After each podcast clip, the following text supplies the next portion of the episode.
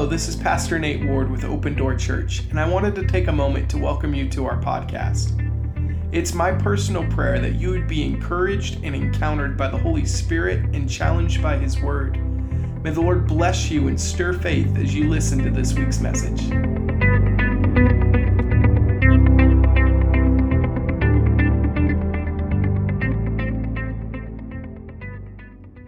Okay. Holy Spirit, we thank you for your word. Lord, I thank you that you speak. Lord, and I thank you that you're here. Lord, that you don't just speak to us through words that are written in a book, Lord, but that your spirit attests to its life giving power.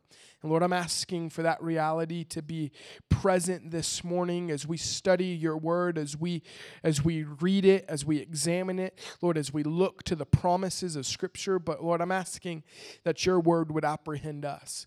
Lord, that there'd be a transformational shift in the way that we conduct and lived our, live our lives based upon your word this morning, that you might receive glory in Jesus' name.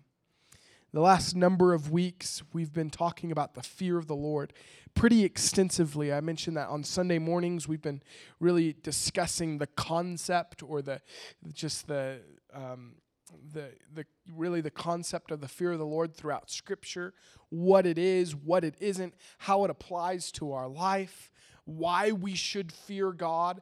And then last week I, I started teaching on um, the blessings that come with fearing God, that there is actually promises that God has made to his people that if we fear him, good things would come our way. And so we started down this road of uh, examining the blessings that God gives and the promises that He makes and the repercussions that exist for those that fear God and those that don't fear God. And uh, it's been it's been somewhat exciting. And so with that, we, we had to we had to come to a healthy understanding and definition of what the fear of the Lord is and what it isn't, right? We, we understand that fearing God is not just a fear of going to hell one day. It's not just a, uh, being terrified that he's some kind of unpredictable loose cannon and you never know what's going to happen. It's not this aspect of being scared of God or scared of his judgment. And then on the other hand, what has been commonly kind of perpetuated is that fearing God is simply a place of honoring God or reverencing God, which is an incomplete definition of what it is to fear the Lord. Neither one of these things um, offer a clear, neither one of the things that I just mentioned uh, really offer a clear perspective of what the fear of the Lord actually is. And I believe it lies somewhere in between. In fact, I think Hebrews chapter 12, verses 28 and 29 kind of give, a, give good insight into what fearing the Lord actually is.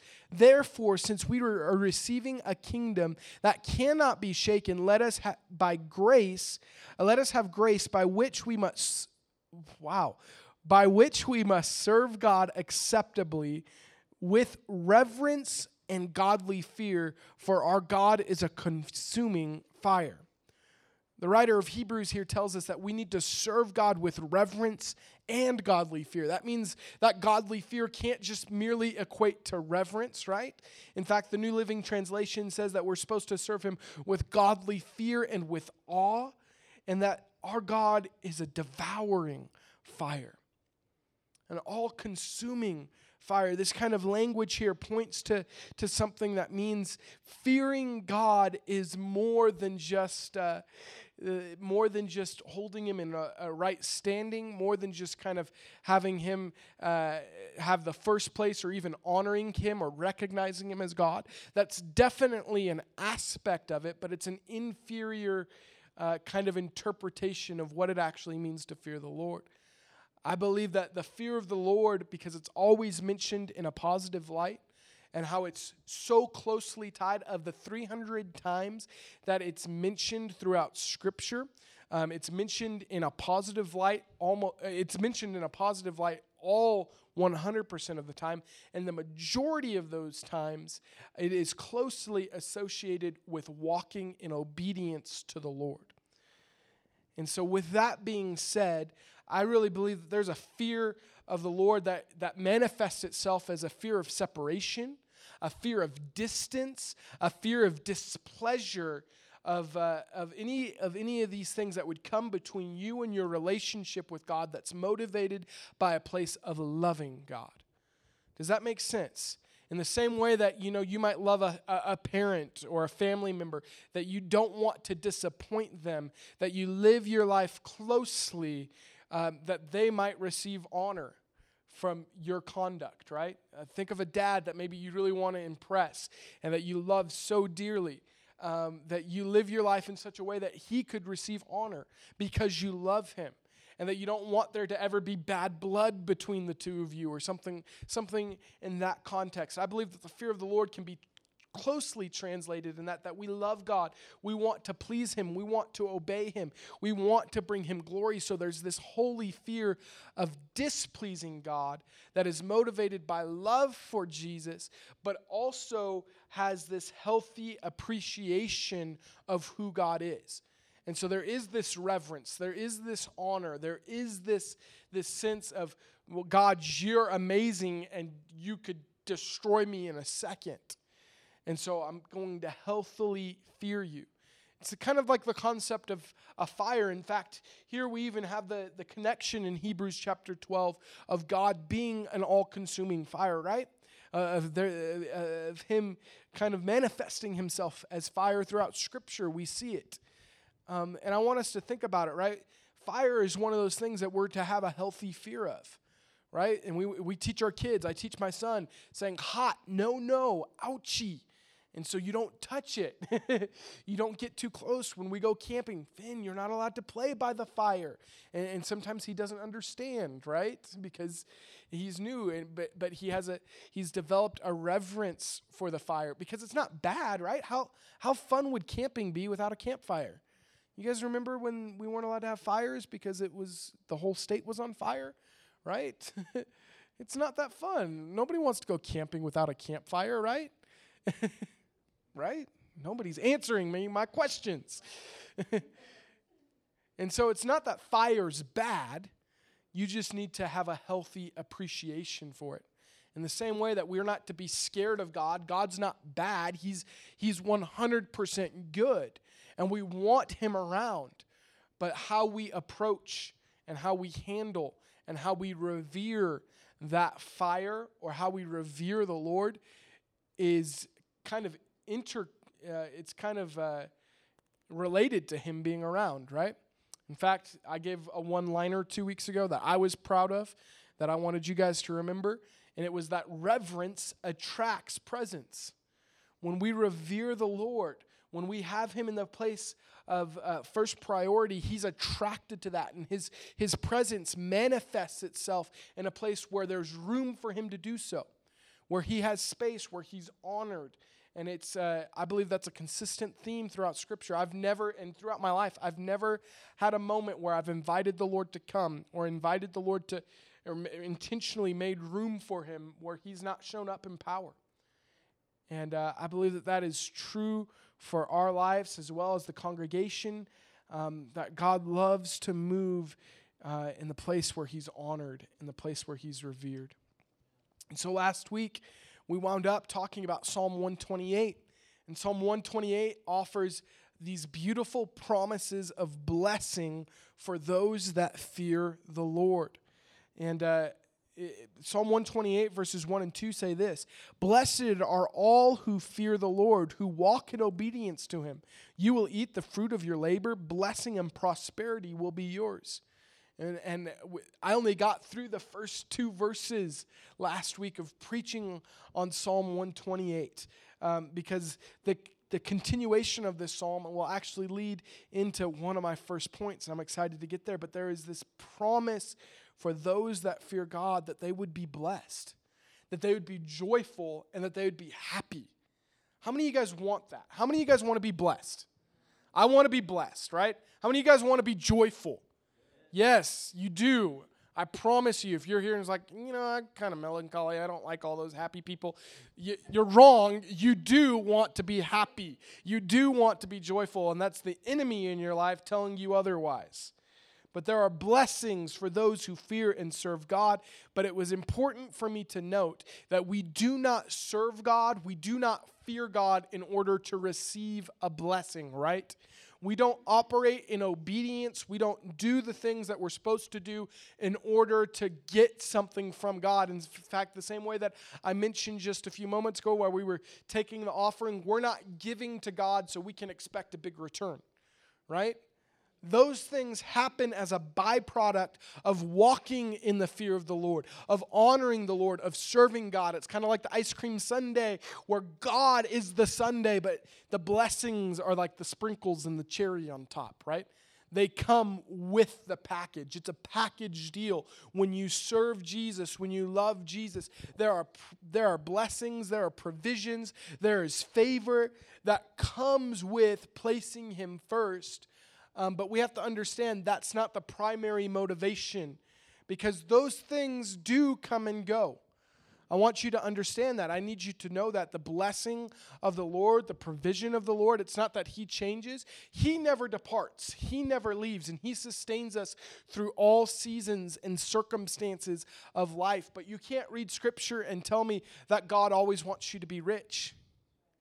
You can't read scripture and tell me that God always wants, uh, wants you to have the perfect life because we see biblical examples of men and women that fear God.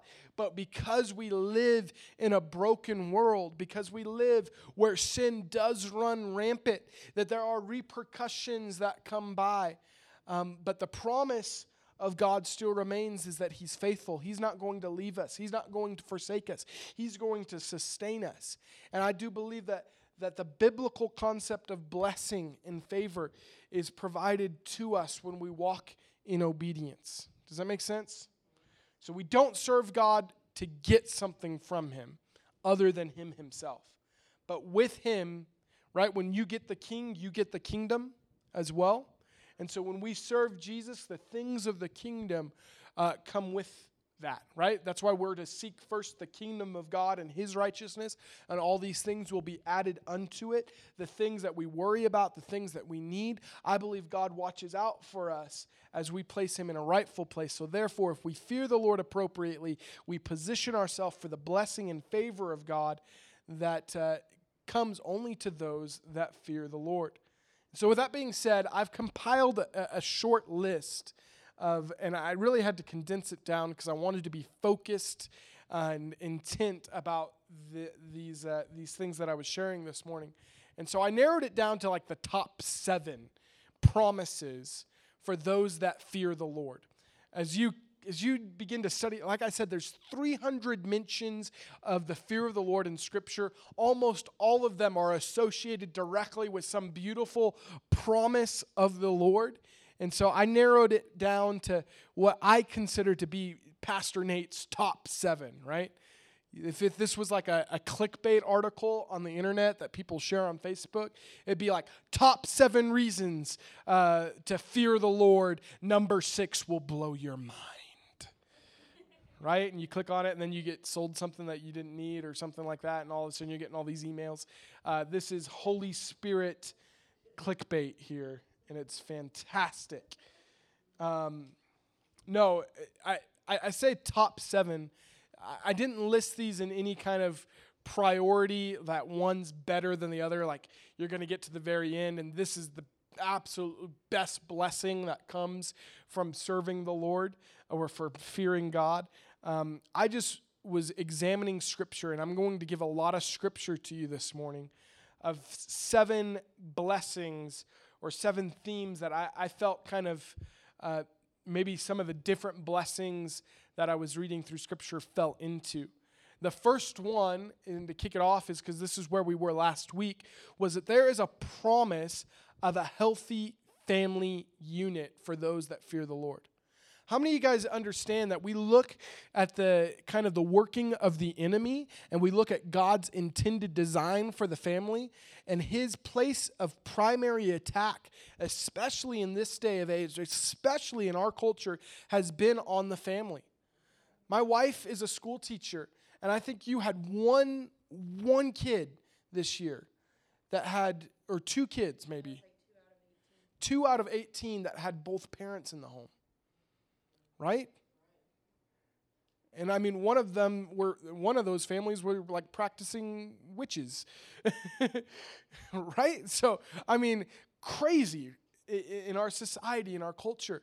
There has been a degradation of the family unit. Amen? Right? We can look at it, we can see it. Uh, when we turn on the television, when we kind of see what's in entertainment, the new normal is that your family is broken. The new normal is that there's division and split between your family. It's it, the abnormal thing for for this culture is for a child to be raised in a home with a mom and a dad that both love each other and love God. That is beyond that's that's so far out of the spectrum of what's normal for society these days. And I believe if we're going to see a return of, of, of biblical living, if we're going to see God kind of apprehend the culture, which I, I believe that America is not too far gone for a move of God that can completely transform millions of lives.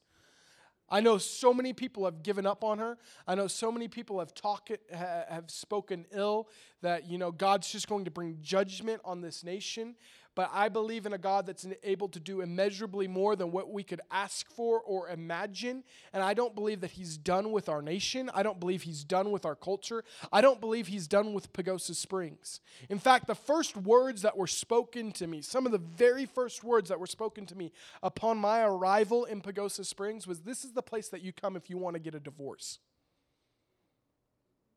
That, that, that, that, I had, I had that advice, not just from one person. Tell me that. It was like, wow, you're grim. Like, this is discouraging, right? but startling if we, if we, I, I know that we all can see it. And some of us maybe have even walked through it, and it's heartbreaking and heart wrenching. There are dear friends of ours from this church that are not serving the Lord now because of the, because of the ramifications of it the enemy loves to destroy families. And I would encourage you don't think that your family is immune. Don't think that your, your, your home is immune to attack. Just because I go to church, I did that tithing thing that the pastor talked about. The enemy will attack your home, the enemy will come against your family, but there is a promise from the Lord that those who fear him will have a healthy home. In fact, uh, I'm going to start here just with the practical that, that we'll have a fruitful and a prosperous home. In fact, uh, number verse 1 in Psalm 128 says, How joyful are those who fear the Lord, who always follow his ways. You will enjoy the fruit of your labor. How joyful and prosperous you will be. Good news. How many of you guys want to be joyful and prosperous? Fear God. There you go. your wife will be like a fruitful grapevine flourishing within your home. Your children will be like vigorous young olive trees as they sit around your table. That is the Lord's blessings for those who fear him. There's a promise from God to provide a family for those that fear him. Now, this doesn't always mean that it's by natural birth. In fact, even for me, when I first gave my life to the Lord, I didn't have really much of a family or a home. But I got adopted into a spiritual home of the family of God. You know, Pastor Josh Richardson, he used to be the youth pastor here at this church. It's crazy. You can't make this stuff up. God is this good. Became like a father to me. I sat around his table. And I, I, look, I look at he, he has a family of his own, but he's got spiritual sons and daughters that are changing the world like literally right now. They're across the world. My best, one of my best friends, he was here two weeks ago. His name's Mason Turner. We got saved the same week, gave our lives to the Lord, and got invited into this man's home as a spiritual, as spiritual sons. He's on the other side of the world in well, he's not in Thailand right now. He's on his way back. Um, and seeing God change the change the landscape and the atmosphere. I mean, there's there's probably eight or ten of us that are all in full time ministry because we we were we were mentored and we were adopted into a spiritual family and it's awesome. It's fantastic. It's great. Um, and then for me there was a I, I didn't grow up with a family around as far as really, especially not a healthy one. Both of my parents were heroin addicts, and uh, I saw a lot of brokenness. In fact, one of my greatest fears was that, you know, I'm never going to be a good dad. I'm never going to be a good husband because I never saw it. I didn't have that kind of example. It was something the enemy targeted with me that it's just extreme fear. But uh, the Lord has blessed me. I mean, I have a beautiful family. I have a beautiful son who's rambunctious and crazy and loves to ride his bike down mountains, and he's two. In fact, this big hill outside the church, he loves going down it on his bike. It's scary. Um, but there is the promise of a family. And in fact, I believe there's a promise of healthy family that comes for those that fear the Lord. And we're going to look at how that manifests and how that matures as we continue on through these promises. And so, uh, the second promise that I see, the second blessing that comes from fearing the Lord, is wisdom and knowledge. In fact, this is probably where most people's minds immediately jump to when we talk about the fear of the Lord and the good that it brings. It, uh, there's some pretty popular passages of scripture throughout the book of Proverbs that reflect this notion that the beginning or that wisdom and knowledge come to those who fear the Lord. In fact, Proverbs 1 7 says, The fear of the Lord is the beginning of knowledge. Fools despise wisdom and instruction. Proverbs 9:10 similarly says that the begin that the fear of the Lord is the beginning of wisdom and the knowledge of the Holy One is understanding. And if you were to ask the wisest person who ever lived, his name was King Solomon, right? He wrote uh, a good portion of the books on wisdom because God granted him wisdom. But even with all the wisdom he had, he still failed to meet uh, God's expectations, wound up living in sin. It was a sad day. But uh, he was wise, and the words that he shared um, had truth to them. And if you were going to define wisdom on his terms, he would define wisdom as walking in obedience to the Lord. In fact, Proverbs 4:11 actually talks about wisdom. Um, he says that wisdom leads one on the path of righteousness. He goes on to say in Ecclesiastes 2:6 that the man who pleases God is granted wisdom, knowledge, and happiness. And uh, I, think that a clear understanding of wisdom is not just, you know, you're smart. It's not just that you know you know what to do in certain circumstances and circum- certain si- situations. I believe wisdom manifests itself in maturity when it's demonstrated by obedience to the Lord's word and his will. Wisdom is the ability, a biblical understanding of wisdom is the ability to trust in the Lord and follow his commands. And as you kind of break down all these passages on what wisdom is, there's so many scriptures throughout Proverbs about wisdom. Inevitably, they all end at the same point Are you obeying God? and uh, I think at this moment, it'd be important to note that there's a clear difference between knowledge and wisdom. And I think that sometimes we can kind of get confused when, especially when we're reading verses like, is it the beginning of knowledge or is it the beginning of wisdom? And I believe that wisdom actually, uh, they're connected, but they're not the same thing. Does that make sense?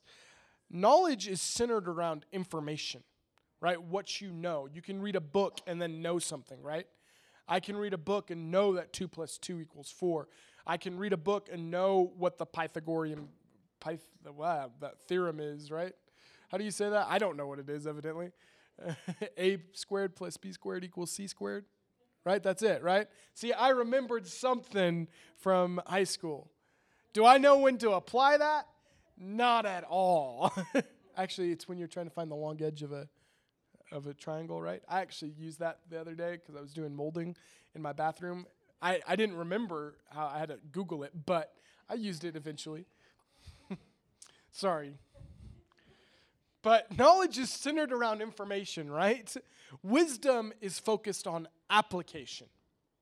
It does you no good to know something if it's never put into practice practically. I'll say that again. Knowledge is centered around information, which you need to know information in order to have wisdom. Like you need to know things. I'm not saying that that's bad, but knowledge in and of itself is insufficient. Knowing something doesn't actually manifest itself into applying what you know into your life. That's how I like to best define the difference between knowledge and wisdom. Knowledge is knowing something, wisdom is knowing what to do with what you know. Does that make sense? Kinda? Okay, you're tracking with me, right? if you don't have wisdom that goes with knowledge, you are nothing more than a walking encyclopedia. How many of you guys have been around those people? The know it alls, right? They know everything about anything and everything. They can spat off statistics, they can tell you all about how something was created. Um, but then you can sometimes, I, I know a handful of these people, and I look at their lives like, man, you sure do know a lot, but you're not getting anywhere with everything you know, right? they can know everything there is to know about something, but not know how to read a situation in a room and the fact that nobody cares what you know, right? The, the, the know it alls. We've, we've been there, and it's something that I think is true that, especially when they're, right? When it comes to knowledge, um, there's, there's something about knowledge that puffs us up, right? Even Paul wrote us about, uh, he wrote about that in 1 Corinthians 8 1, that knowledge that we all possess, it can puff up, right? It puffs up. There's, a, there's, a, there's an association of knowledge that comes with pride, right? Know it all. I'm smart. I've got it figured out. I know doctors whose families have fallen apart. They've got degrees up the wazoo, but they didn't have the wisdom to keep their home intact. They didn't have wisdom to know how to stay out of sin and deception. And so you can know a lot but not be wise. Does that make sense? it's hard to be around know it alls, isn't it?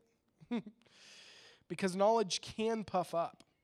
In fact, that's even why Paul said again in 1 Corinthians that we can understand all mysteries and all, all knowledge, but we don't have love, we're nothing. Right? And so it's not just about what we know, though knowledge is important, we need to actually marry that knowledge with wisdom.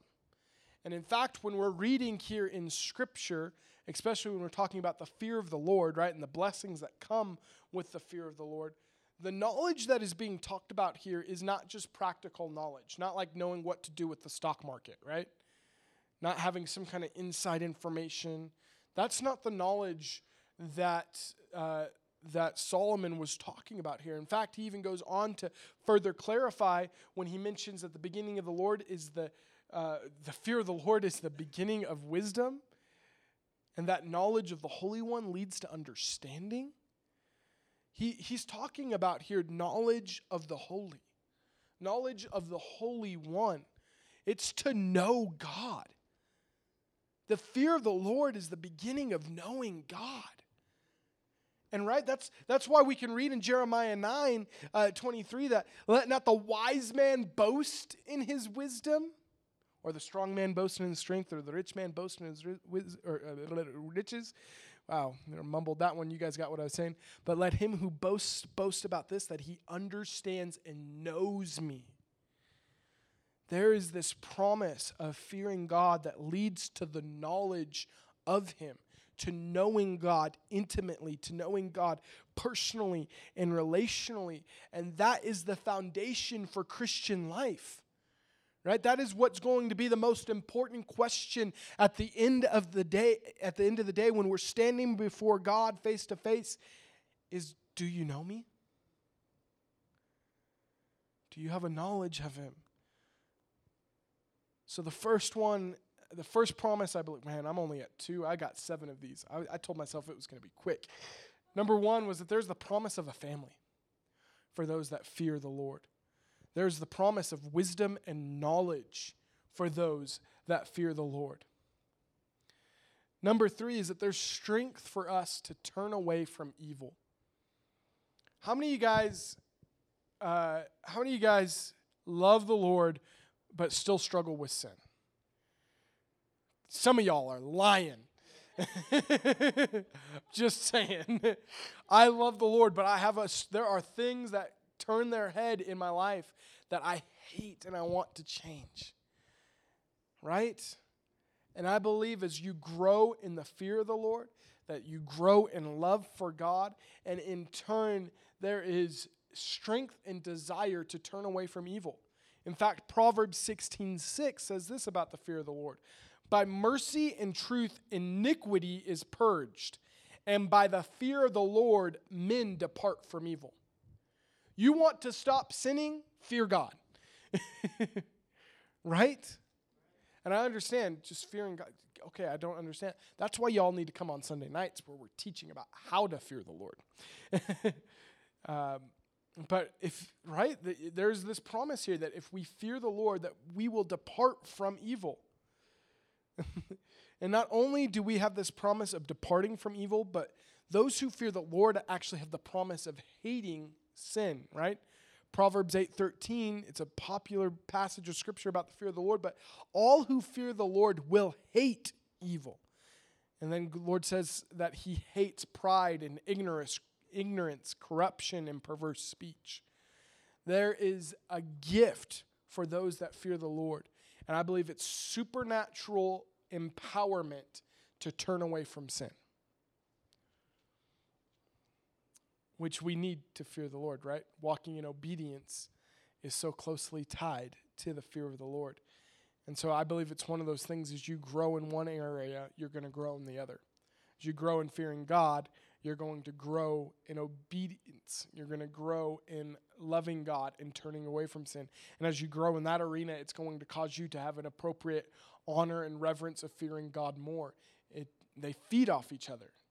And so start there. God's good. Amen? Number four, I believe that an- another promise in Pastor Nate's top seven promises of the fear of the Lord is that we get promised life and life abundantly. Right? John 10:10 10, 10 says that Jesus came that we might have life and life abundantly, whereas the thief came to steal, kill, and destroy. Right? Jesus came that we might have life and life abundantly. And uh, I believe that that same promise exists all throughout Scripture when talking about the fear of the Lord.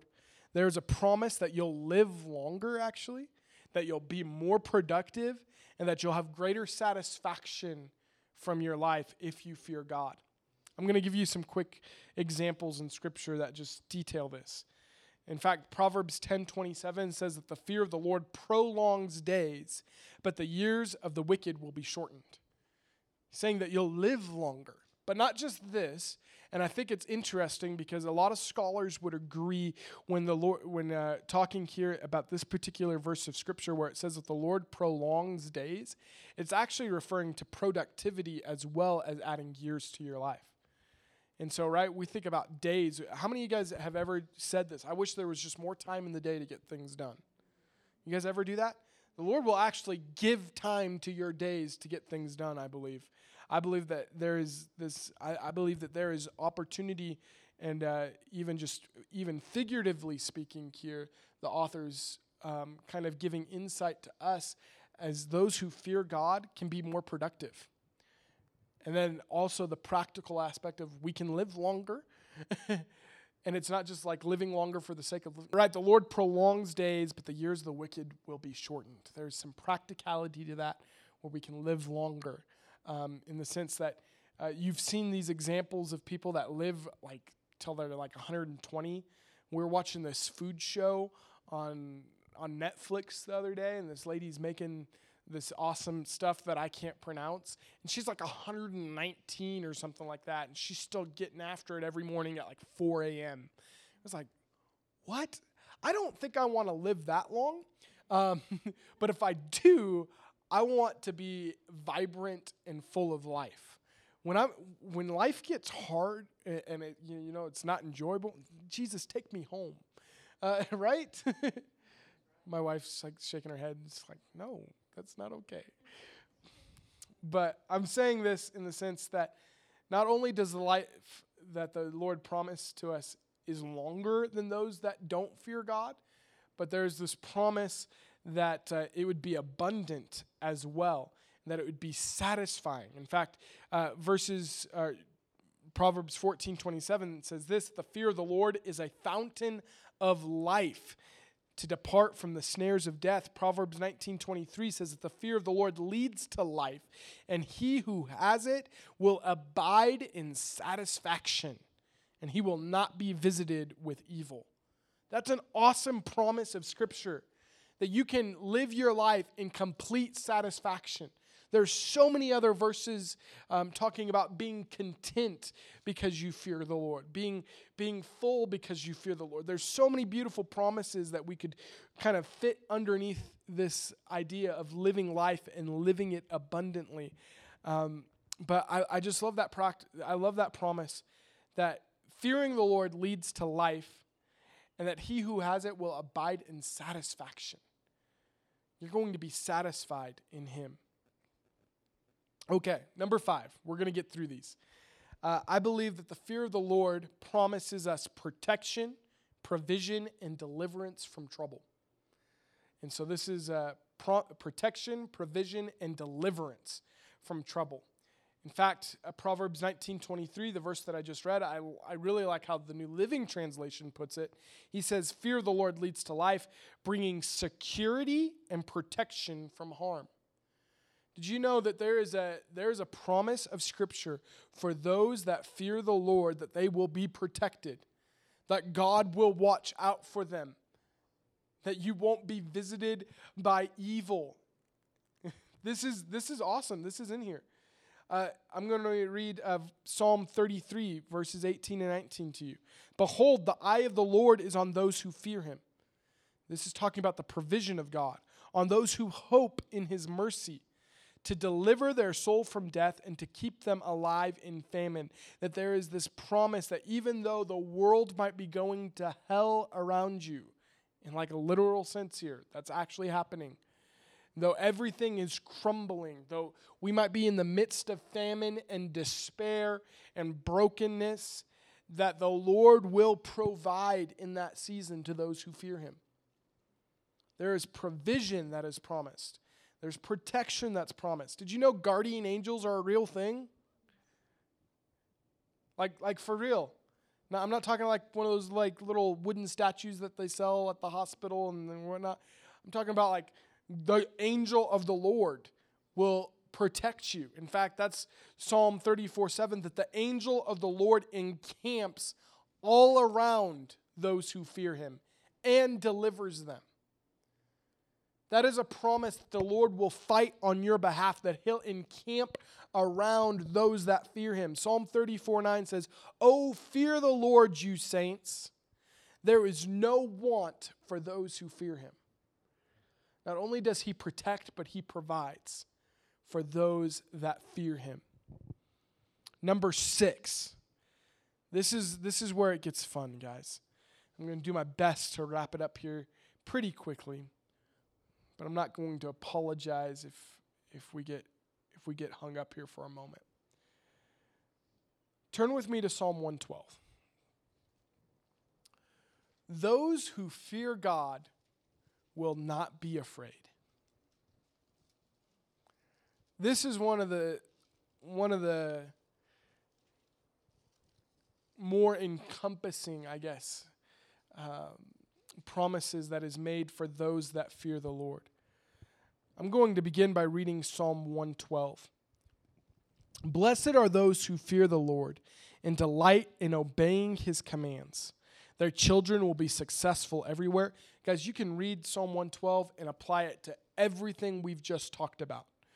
Um, their children will be successful everywhere. An entire generation of godly people will be blessed. They themselves will be wealthy, and their good deeds will last forever.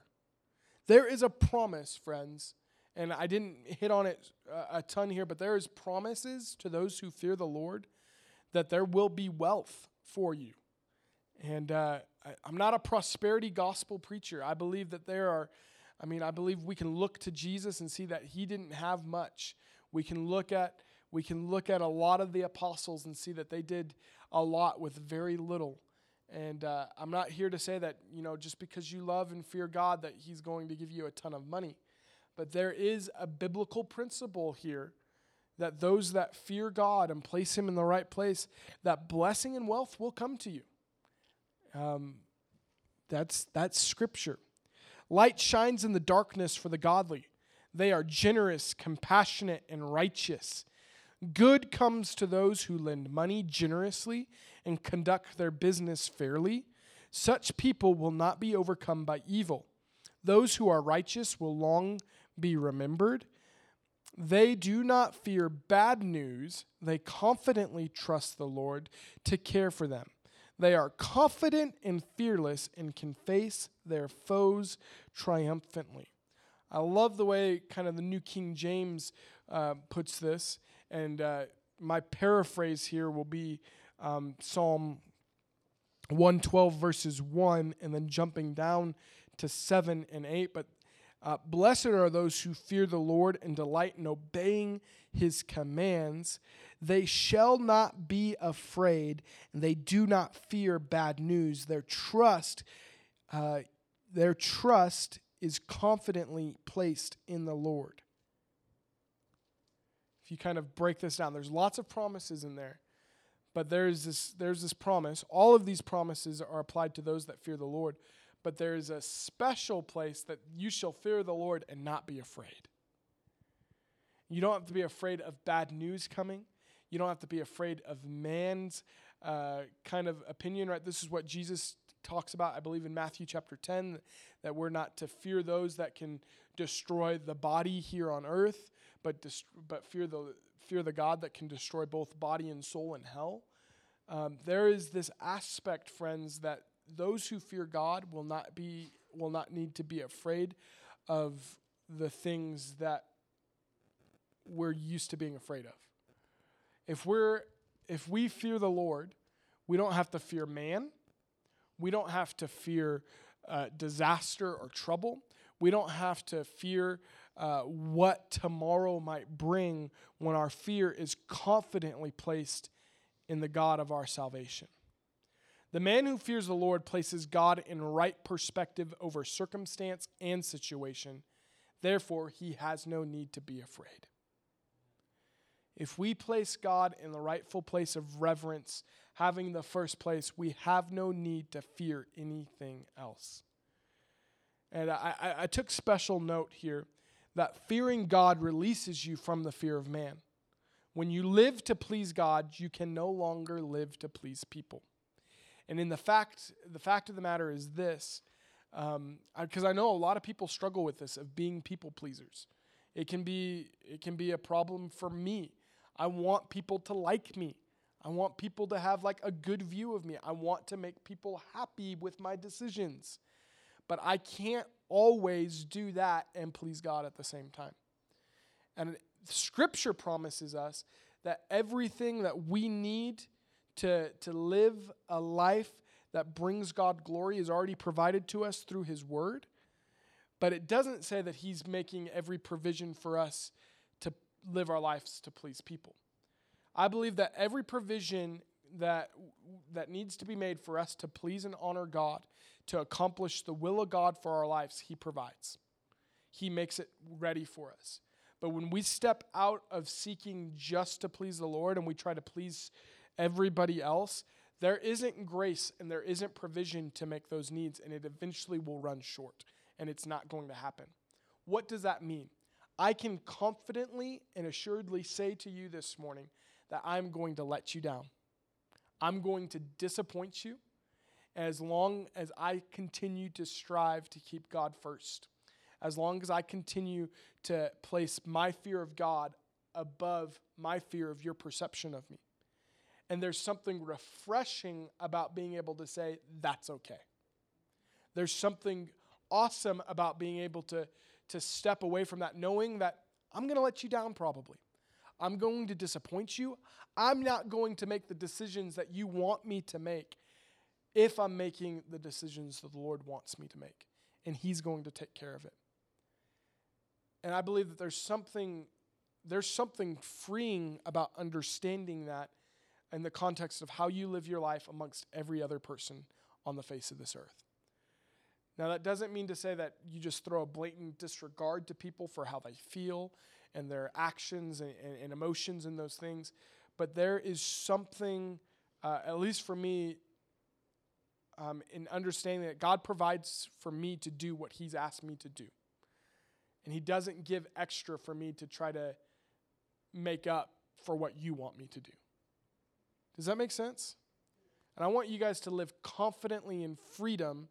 I want you guys to live confidently in the understanding that you can please God. and That doesn't mean you're going to please everybody else on the, on the face of the earth. In fact, if you're pleasing God, you're probably ticking a lot of people off. Does that make sense? And that's okay.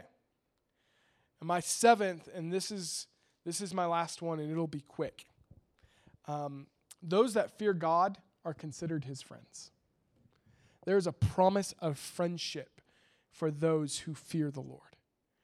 And I saved this one for last because it's it's one of my favorites. It's one of my favorite verses of scripture. It's something that we've kind of revisited over and over and over again as we've been talking about the fear of the Lord. But Psalm 25:14 says that the Lord is a friend to those who fear him, he teaches them his covenant. Friendship with the Lord is reserved for those who fear him. With them, he shares the secrets of his covenant. Isn't that awesome? That tells me that there is a friendship, there's a relationship that we can have with God that is so personal and that he so trusts us that he'll tell us things that he won't tell other people. I believe, friends, that you can have a relationship with God that's rooted in honoring him and fearing him, that he'll tell you things that he doesn't tell other people, that he'll share secrets with you, that he'll give you insight, that he'll give you wisdom, that he'll, he'll teach you things that aren't uh, common knowledge to everybody else. And friends, I want to live that way where I'm walking so closely with the Lord that He considers me His friend, that He'd tell me things that He doesn't trust you with. Now, that's not true. I want you to be so close to God that you're considered His friend too. It's not a place of pride or arrogance. I just want to be that close to God. I want, I want to have a friendship with God that that is closer than I have with any other person. And I believe that that's a reality that we can walk in. I believe that's a promise that we can lay hold of. Amen? Okay, so to recap, I need to buy hot dogs one minute ago. I just got a I got a notification to remind me at noon to buy hot dogs. City Market has a sale right now on hot dogs for $1.99. You guys should do it because um, they're the Hebrew Nationals. They're those holy hot dogs. They're good.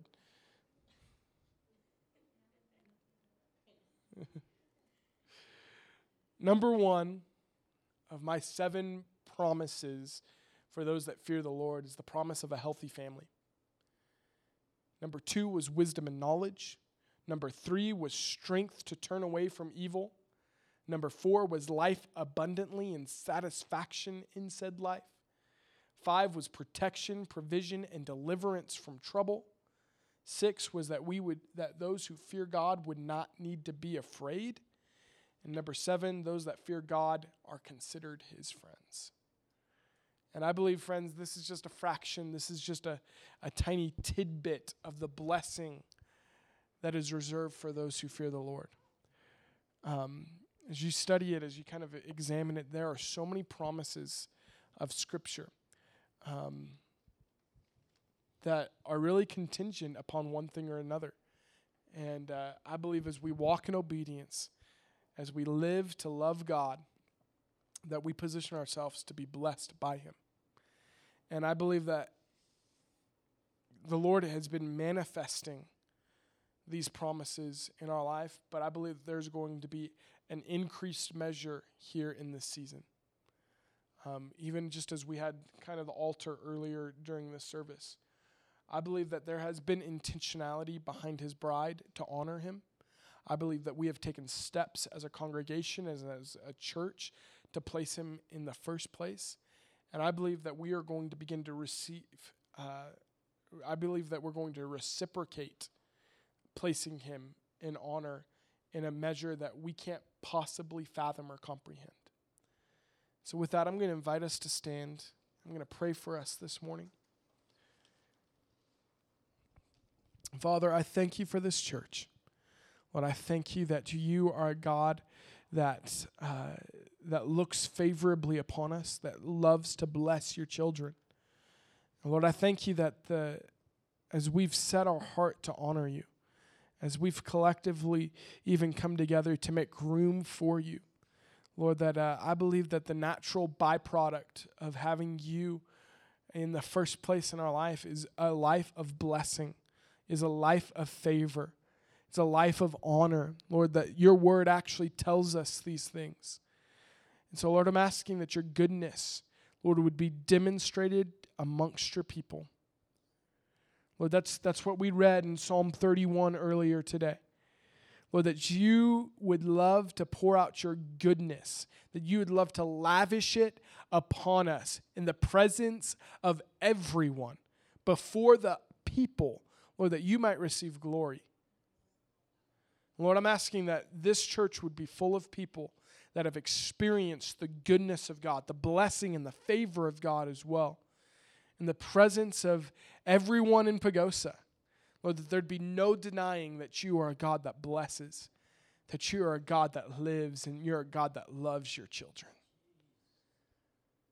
We love you and we thank you in Jesus' name. Amen. Thank you for listening to this week's message. Our ministry is made possible entirely by the faithful generosity of people just like you. If you were blessed by this message and would like to partner with what the Lord is doing in Pagosa Springs, visit us online at www.opendoorpagosa.com. Here you can give, see our service times, and stay connected with Open Door Church. We hope to see you soon.